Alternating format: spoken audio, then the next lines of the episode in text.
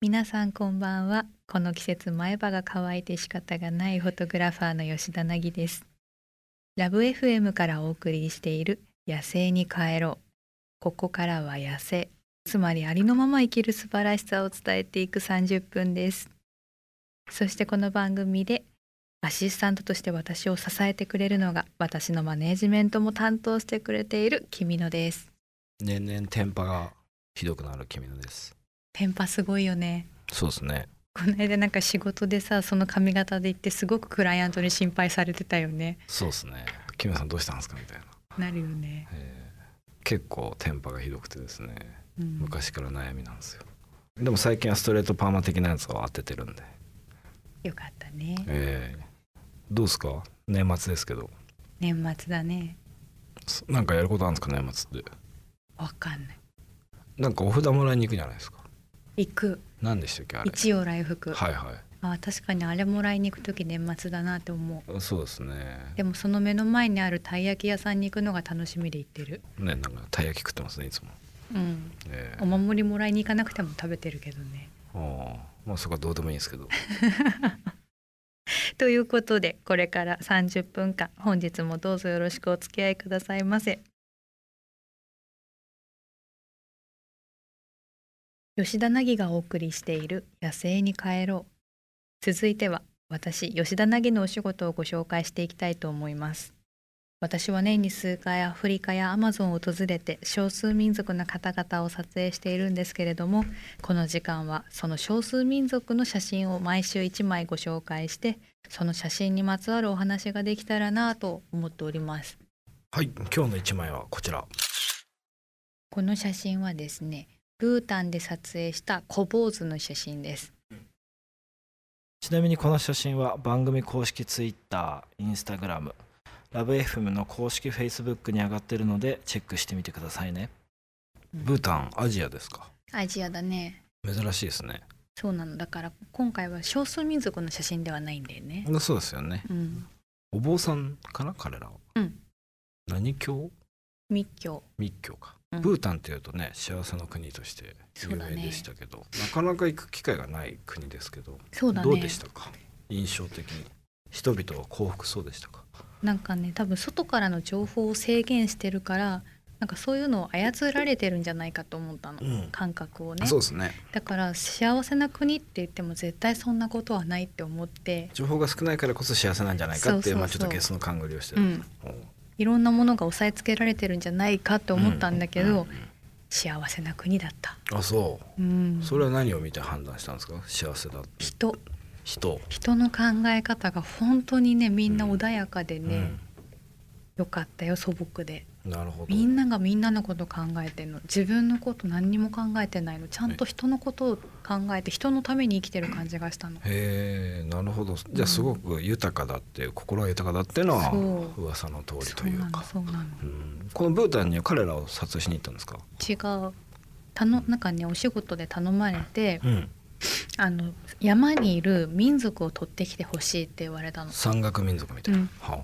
なんだけどその民族が住んでる山には入っちゃいけないって言われてたのねあああ聖なる山とか女人禁制なのかわかんないけどんかわかんないけど、はい観光客は入っちゃいけなくて、うんだから私はその山の麓うん、であの待っててくださいとどそうしたら降りてくるからって、時期的に、うん、うん降りてくるからって言われたんだけど3日待ってたのに降りてこなかったの、でも仕事で行ってるから何か取って帰んないとダメだって、うん、まあそう ですねうん確かに、なってうんだからもうそこで待ってちゃダメだと思って、小坊主取りに行ったの。うん、なるほどうん別に普通のお坊さんでもよかったわけですよねなんで小坊主を選んだんですか小坊坊主主って言ったらいいの悪口的に聞こえるからあれなんですけ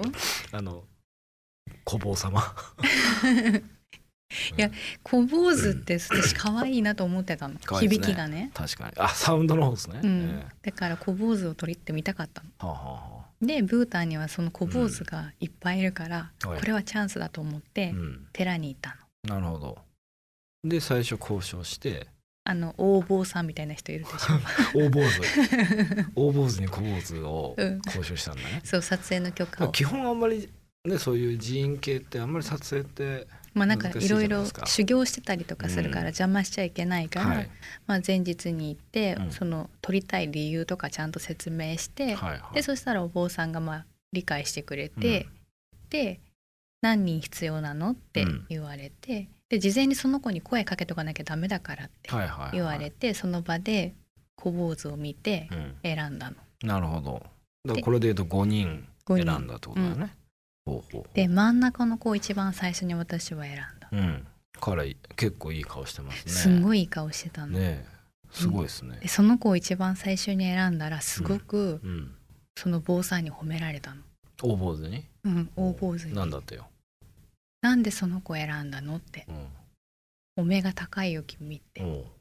で私は「えなんで?」って聞いたら、うんこの人はすごいお坊さんの生まれ変わりなんだって。あこの密教もダライラマシステムなんだね、うん、その生まれ変わりというか、うん、探しに行くっていうもんねダライラマ何世がそうそうそうそう亡くなった死去されたら次のダライラマ何世をこうなどういうシステムかちょっと分かってないけ私ども分かんまないあ、生まれ変わりシステムですよね、方法に彼は認定というかうん、された子なんだそうこれで、いくつぐらい彼9歳とかかないかついですね結構ねすごいよね凛々しいよね、うーん9世なんてね鼻水垂らしてね「ウェー」って言ってますもんね日本ので9も世は私雑草引っこ抜いて遊んでたよまあそれはそれで達観してますけど それはそれでちょっとあれですけどいい感じだと思いますけど、まあ、ちょっと違う凛々しい顔というか、そうなんですよ、えーすごいですね食生活ってどんな感じ唐辛子すんごい食べんのそうですよねめちゃくちゃ食うって言ってましたね、この男の子たちは分かんないうん、分かりにくいけどすごい唐辛子を食べるんだけど、うんその消費量がすごくて、うん少ない人で1週間で2キロだって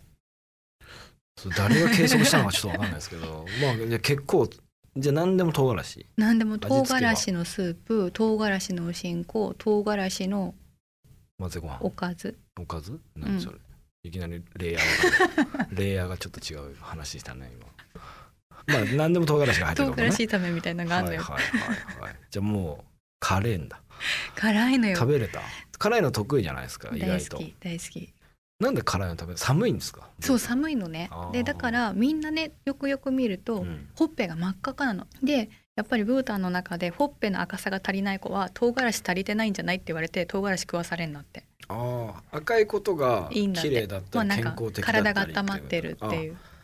じゃあちょっと白いと、うんもうちょっと体温下がってんじゃないかと、うん唐辛子いっとけやそとうだからお米の消費量がうん日本よりも多いのは唐辛子が辛いからそれを飲み込むためにみんなが米を食うからなんだあって辛いんだ辛いんだそうっなてんだ 現地の人からしても辛あい全然飲み水とかいらないですねっていうタイプ でじやゃっぱなくてカレーって言いながらカ食ってレるんーっていうからだから私もすごいご飯消費した、だあなるほど、うんえー、じゃあでもそこもなんか幸せの幸福度につながってんですかね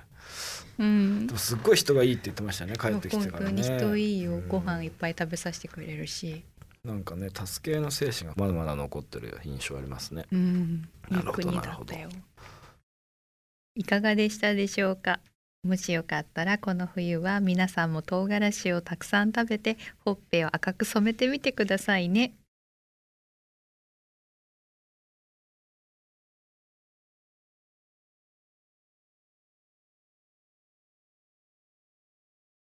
吉田凪がお送りしている野生に帰ろうさて私はこれまでさまざまな場所へ旅しに行ったり少数民族の方と触れ合ったりしてきたんですけれどもそんな私の経験をフィルターにしてリスナーの皆さんのお悩みに吉田凪式の解決方法でお答えできたらなと思いますこの番組のコンセプトは野生つまりありのまま生きる素晴らしさを伝えたいということで本日もぴったりなアシスタントをここ福岡で見つけてまいりましたこんばんは。脳内ハバネロ野郎、デビです。よろしくお願いします。出まくってますよ。幸せエキスが、僕の脳内は。いいことだうね、ん、もう脳内ブータンってよく言われますから。あそうはい。 ということで、今週はですね、番組に寄せられたメッセージの中からお悩みを紹介していきたいと思います。はい。 2件ありますね。まず1件目、松井さん。うんえーお悩みですね角のやきもち焼きで困っています付き合っている頃からずっと結婚した今でもうん。主人の周りの女性にやきもちを焼いてしまいます皆さんはやきもちを焼いた時はどのように解決していますか焼き餅を焼かないコツを知りたいですと。いいね皆さんの皆さん、なんか僕も聞かれてデイるビーさんも入ってるから、君のも入ってる。すごい君ちゃんも入ってまラす。ジオ番組として成立してきちゃうつい にねつい吉田の独断先行許さないぞとう。いう、はいもうナギさんのセオリーしか語れないです から。我々のこう、まあそうですね大人のフリース男タイラー性でのすからね、そうそう意見がやっぱ大事ななんるでほどじゃあ凪さんどうですかっはていうい、、松井さんからなぎさん聞かれてますけどどうですか、焼き餅焼きますかそもそも、いや、気持ちやけだと思う。えー例えばどんなシーンで過去のこう焼き餅シーンをちょっとぜひ私がやきもちやけだなと思うのは。過去に付き合ってた男性が、うん私が飼ってる犬をうん。あやしただけで気に食わない。んどちょっともう一回 あじゃあその男性がうん。私じゃなくて、うん犬をめでた瞬間に、うん。私をめでろようになる私に声かけるよりも多く犬に話しかけたら気に食わない。焼き餅焼きすぎちゃいますかいや私が一番なはずなのになぜ犬へ行ったってないいやもうでも自分の犬なんですよねそうだよやばくないですか確か吉田にさだんから要は自分の子供とかでももしできたとして、うん旦那さんが子供子供になったらうん嫌だってことですよね多分ねそういう人とは結婚しないって決めてるこれはキミちゃんどうですか逆にそのわ焼き餅僕はもう冷めてるので忙しいとやきもち焼いてる暇ないかもしれないですねそういう意味で言うとああそれ一つ確かにヒントかもしれないですそねうですねもう要はもう心の余裕をなくしてしまうとそういうですねそれ以外に夢中になるっていう、うん悲しいことですかうんめちゃくちゃ悲しいですねそんな世の中になってほしくないですねえーデビさんはどうですかいや僕全く焼かないですね焼き餅えーえ少数民族はだってさ結構た一夫多妻があるとこああろももあうるしすごいよ焼き餅やきもちすさまじいよ怖いよ、えーバイオレンスだよバイオレンス結構民族にもよるけど、うんもう無知ではたいてて奥さんが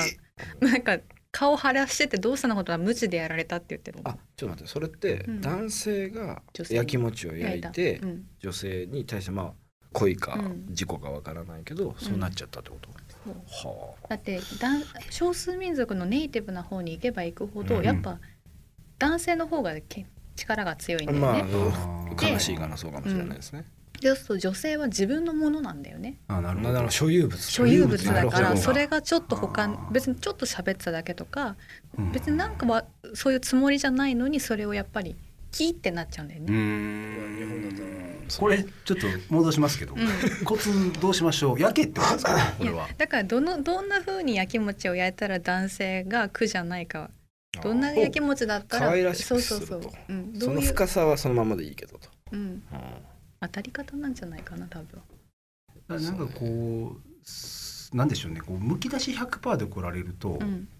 うんやっぱりいやお互い様やんけってやっぱちょっと思っちゃうんでうん制限しないっていうこれ僕結構大事にしてるんですけど、うんあの嫌だっていうのは伝えるうんけどやるなとは伝えないっていううーん私は嫌だと思ってるよその上であなたが判断してねそれ以上は絶対起こりませんっていう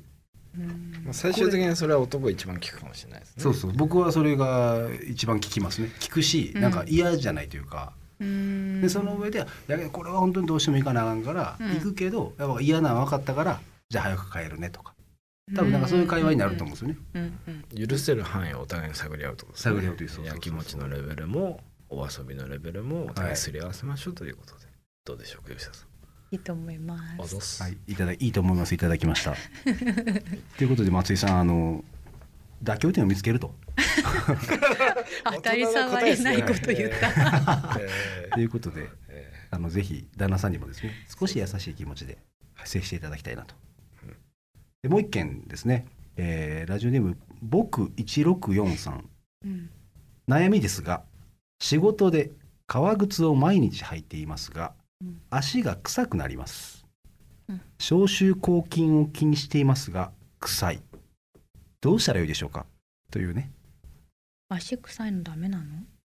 そもそもの話をしましたなるほどねさすが吉田さん私自分の足が臭くなるとき今ちょっと嬉しいまあ確かにね、うんねそれたはまに嬉しいで一しょ日終わった後嗅いでああ今日も頑張ったんだな私今日歩いたんかなとかさほど歩いてないと思ったけど意外と歩いてたんだなとかうんあ今日の匂い昨日と違うとかあでなんかよく仕事頑張ってないみたいな こと言われるから足が臭くなるとあ私今日頑張ったんだみたいになるのなるほどなるほど人が頑張ってないと言うけれどこんだけ足臭くなってんだからあーわかるああー私結構やってんじゃんって今いう日自結己構肯定につなげると匂いそうをです基本アマゾンとか行く時ってブーツ履くじゃないですか、うんみみ下水が多いしうんあの時臭くなってるんでうすんかなるなるあなるんだなるよだっへえて蒸れるもん、まあそっかうん、臭いですかあのその足の匂いとか彼ら足の匂い嗅いだことないまあねそうですねうんでも結構少数民族とかはうん通気性のいいものを履いてるから、うんうんあんまりイメージないですよね、うんからうんそうそうカラカラだしそうだねね、カサカサしてるねか結局だから締めとしては、うん僕164さんにはまずアフリカに行けうんそっから語れそうだねで足が臭かったらその日自分が一日頑張ったんだなってうんうん褒めてあげる、はいいただきま肯した定していこうという臭いのは悪くないそうもう仕方ないですからね そうですね生きた証生きた証、うんということで僕164さん生きた証ということで よろしくお願いします今回のお悩み相談皆さんはどう思われましたか少しでも参考になったら幸いです番組では現在あなたのお悩みやありのまますぎてこんなことやっちゃったみたいなエピソードを募集していますこのコーナーで採用された方には番組オリジナルパスポートケースをプレゼントいたしますハッシュタグ野生に帰ろうをつけてツイッターまたはインスタグラムで投稿してくださいお悩みはメールでも募集しています。メールアドレスは761アットマークラブ FM.co.jp 761アットマークラブ FM.co.jp までお送りください。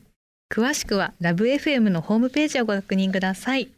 デビさん、今夜もありがとうございました。ありがとうございました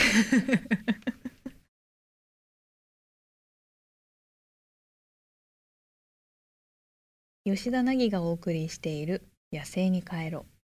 早いものでお別れの時間が近づいてまいりましたひみちゃん今夜はどうでしたいやふと思ったんですけどね足の匂いの話あったじゃないですか、営業的になんですけど僕営業なんですようんひげ生えてるんですけど、うんあのできる営業はうん座敷を予約しないっていう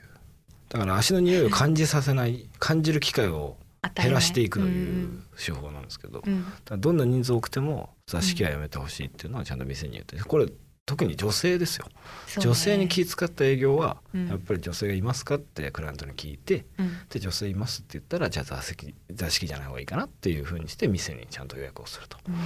あ、こうやってもうだから臭いのはしょうがないんでうんその匂いを嗅がせない 嗅がないっていう